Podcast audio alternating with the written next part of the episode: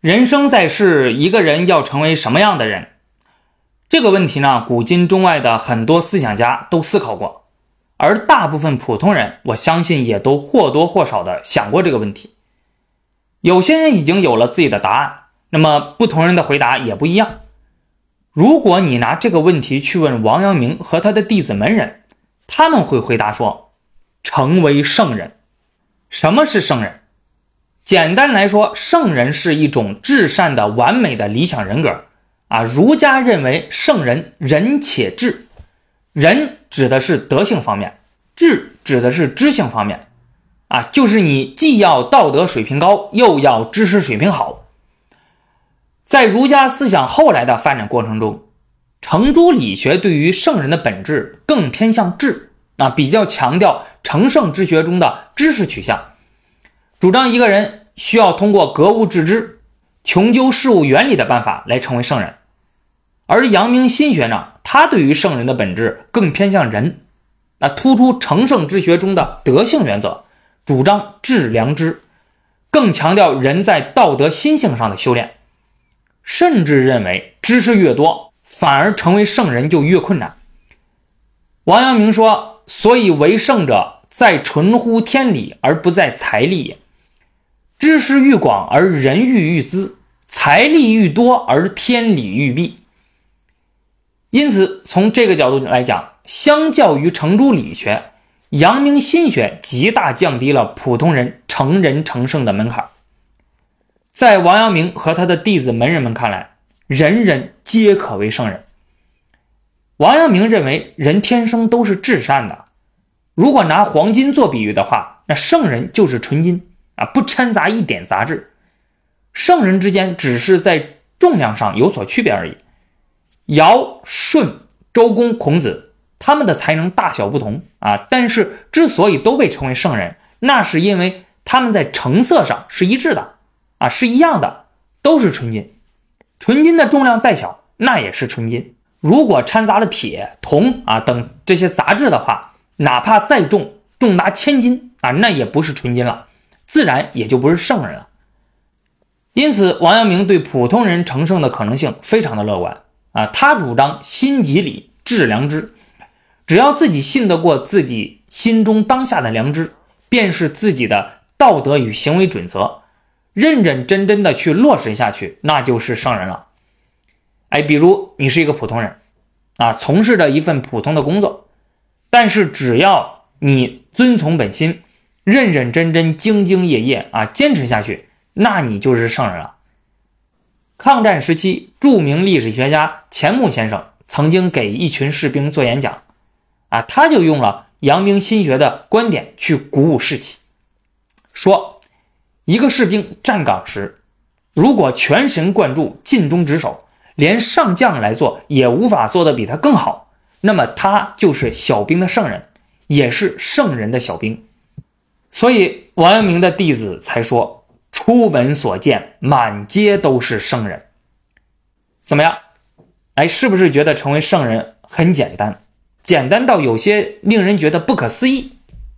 但是在实践中却不一定如此啊！因为从“人人皆可为圣人”这个主张出发，最后会推导出极为严格的道德要求，内心会形成极大的道德压力、道德紧张。台湾中央研究院院士、历史语言研究所研究员王范森老师在一篇文章《明末清初的人谱与醒过会》对此有过专门的分析。首先，既然人性本善，人人都有可能成为圣人，人人胸中都有个圣人，那么每个人这一生要成为圣人，就是不可推卸的责任了，是必须要做到的目标，是必须要尽到的义务啊！如果你做不到，那就是你自身的问题了，是你的道德修养不够，是你自暴自弃啊，你不努力等等等等，总之都是你的原因，绝不是任何先天的缺陷与问题啊！你无法把责任推诿给外界的因素，你是第一责任人。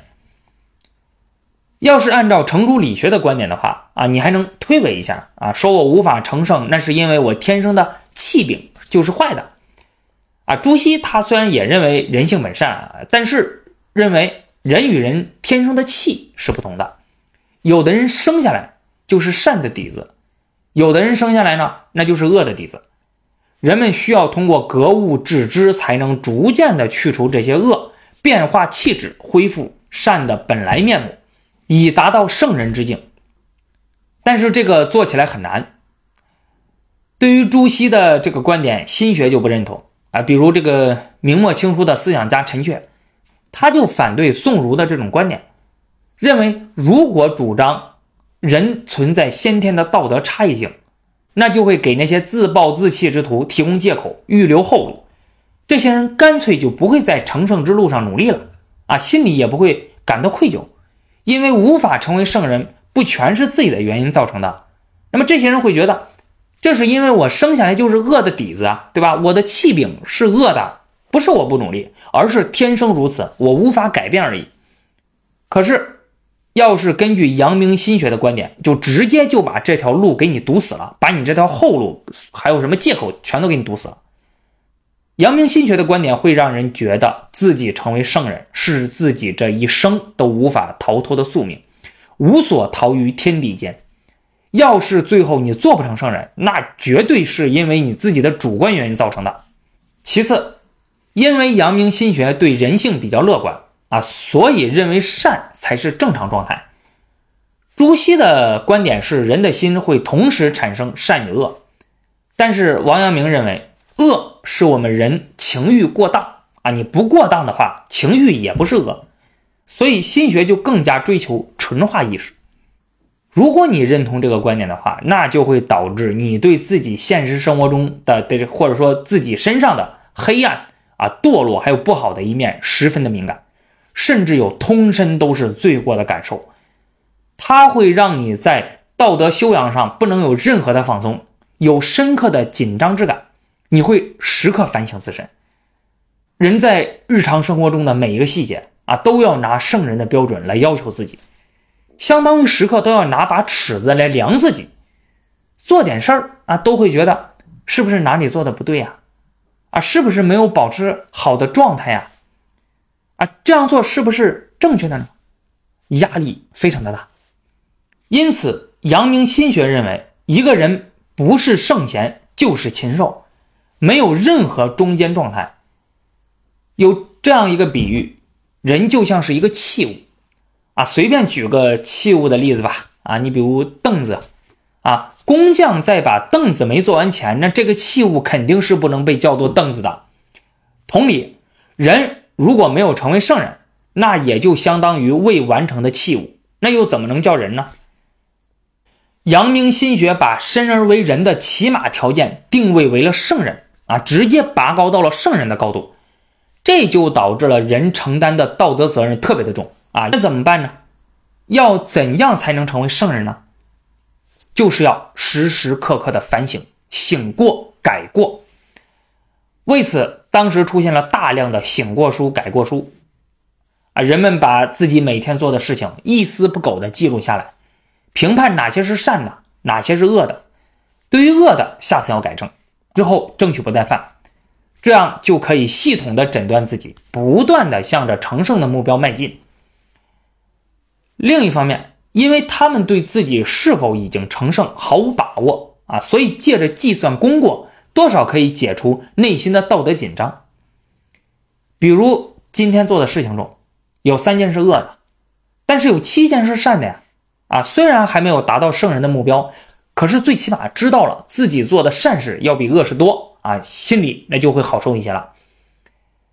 当然，也有人对这种做法提出了质疑，啊，反对这种做法。比如明末清初的著名思想家刘宗周。他就认为这种功过相抵的做法和思路太过功利了，不能带来真正的道德转化。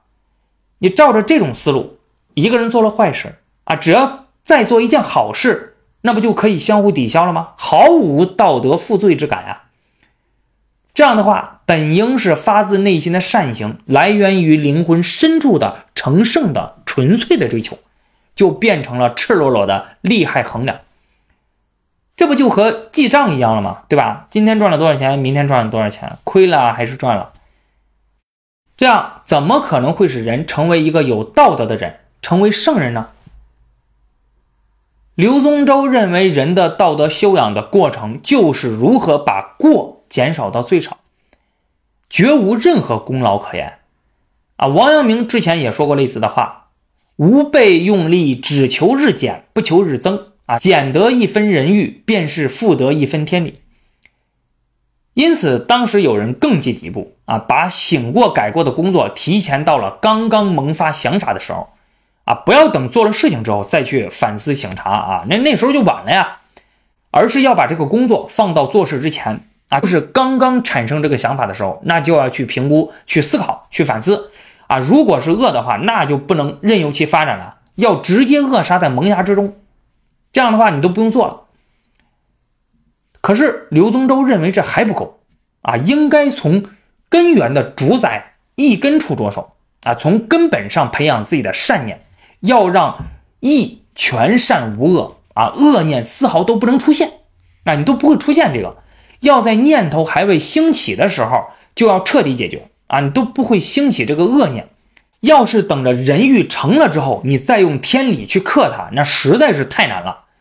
所以他认为朱熹的以天理治人欲的这个方式，那注定是要失败的。刘宗周在其著作《人谱》之中，将人日常生活之过错分为六种，啊，监督反思的事项包括从高兴、愤怒啊等情绪，到大声说话、坐姿等行为，那几乎包括了从内心到日常举止的一切细节，其严格的程度达到了空前的地步。不得不说，刘宗周的办法真的是够彻底的啊！但是，人毕竟是人，他不是神。也不是毫无七情六欲的草木，又有谁能够做到他这样子呢？而且，即使刘宗周的方法再细密严格，还是无法解决外在客观标准的问题。那么，既然改过是道德修养的核心，那如何才能知道自己的过错，而且不自欺呢？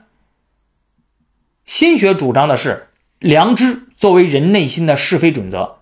具有知善去恶的能力，人们能够凭借它去辨明是非善恶啊，不用求于外在的标准，不以孔子之是非为是非，一切标准皆在自己的心中。那问题就来了，如果人人都是标准，那不就等于没有统一的标准了吗？一个人做了一件事儿，外人认为是错的，但是自己的内心坚信自己做的是对的，既然是对的。那还改什么过呢？还改什么错呢？还有一个人做了恶事，他也知道是错的，但是内心通过诡辩的办法来自欺，蒙混过关，又该如何呢？王阳明的弟子王基他就遇到了这个问题啊，他后来在反思还有这个提高道德修养的过程中发现。良知并不是永远都能准确的指出自己的过错的，良知可能会是个不客观的监督者，心无法永远作为一个毫无偏私的客观标准，让自己的心裁决自己的对错，那无疑就是裁判下场踢球。事实上，当时信奉阳明心学的有些人荡义礼法、蔑视伦常啊，就与这种思想有关系。比如当时一位心学学者罗汝芳啊，他曾经以行贿官府的手段，将一位妇人的丈夫从监狱里救了出来。这个妇人的丈夫啊，那是不是就一定是无辜的呢？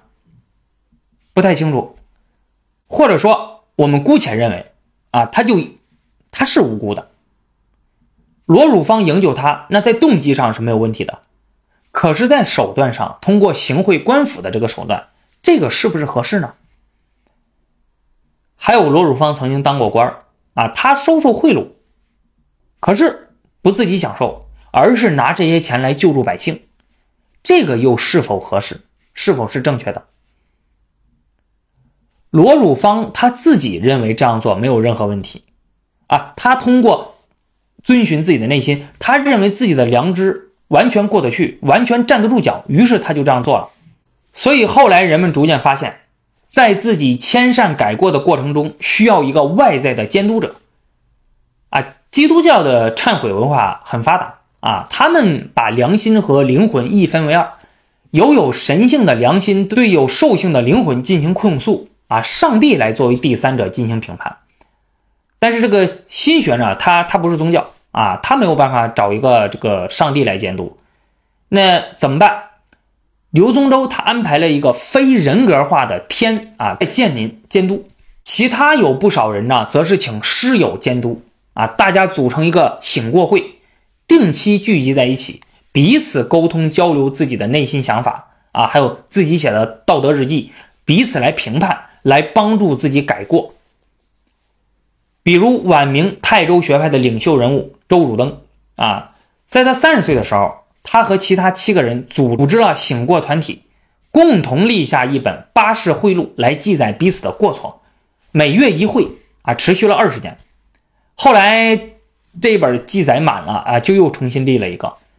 他们希望这个会还能再持续三十年，这样年老之时回过头来，就能看看这五十年来。自己在道德修养上的努力，他们相信自己会有无悔无憾之感。